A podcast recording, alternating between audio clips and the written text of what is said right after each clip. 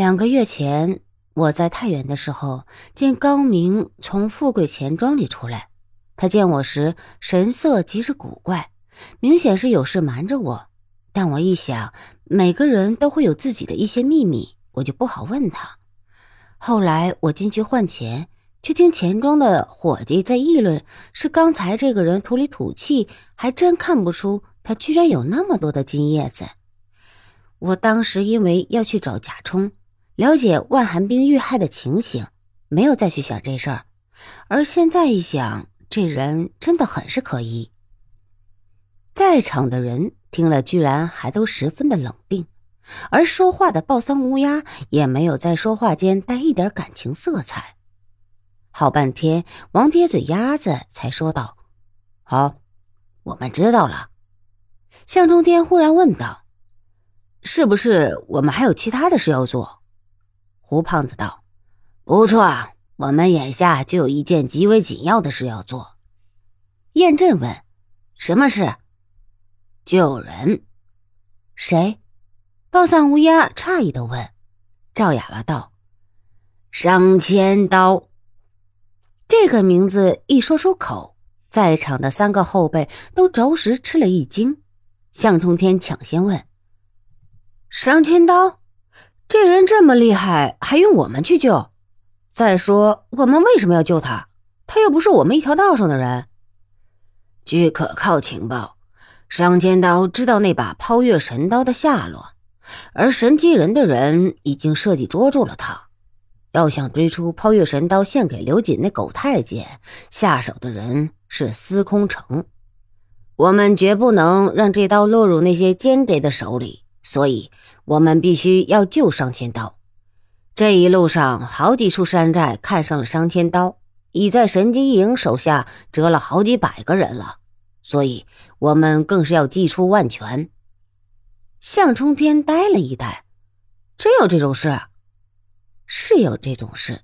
商千刀这时就在囚车中，被人用手铐脚镣给收拾了起来。商千刀成名并不久。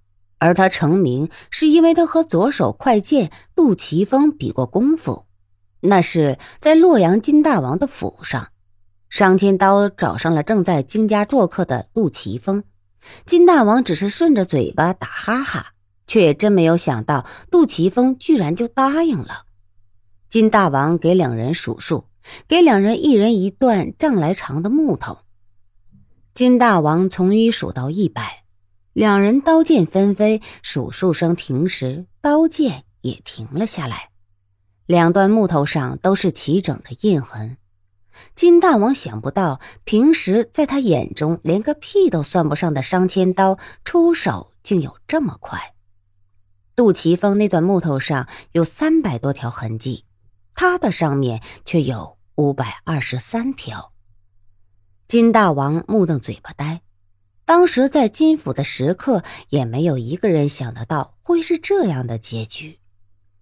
左手快剑出道七年，杀的江湖豪杰也有百数，成名绝非侥幸。这姓商的却比他快了这么多。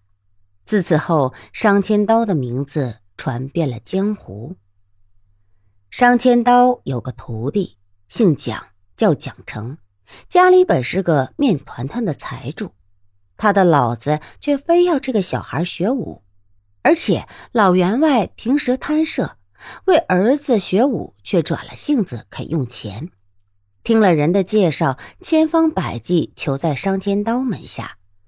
年节就不用说了，就连平时的柴米油盐都是蒋家供给。商大爷什么都不喜欢。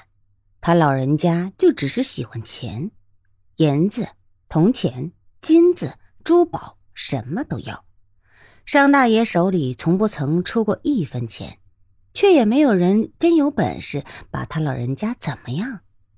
商千刀这个人好玩至极，别人要钱还要分人，他却是六亲不认。不管什么来是老爹去是老妈，连皇帝老子的账他都不买。要他拿钱，比杀了他还难。商千刀真是什么钱都敢借，这次神机营拿住他也是假的，这次他也是收了钱的，而且收的不少，有五万两。五万两富贵钱庄的银票，商千刀胆子还真是不小。商千刀在囚车中低着头，手里把玩着缚住他的链子，链子发出叮叮的声音，听得司空城心里发烦。但是司空城还没有说话，就是那个忍不住想要说话的锦衣卫大斧头何用，刚要说话，都给他用手势止住了。他自己也在留心周围的环境。商千刀却咳了一声，说道：“司空大老爷，您老人家的计谋果真是妙得紧呐！但江湖传说那反天会的人也不是什么好吃的果子，更不是那没有骨头的肉。”你老人家看看，已经半个月了，那帮人居然一点动静都没有，是不是走了风声？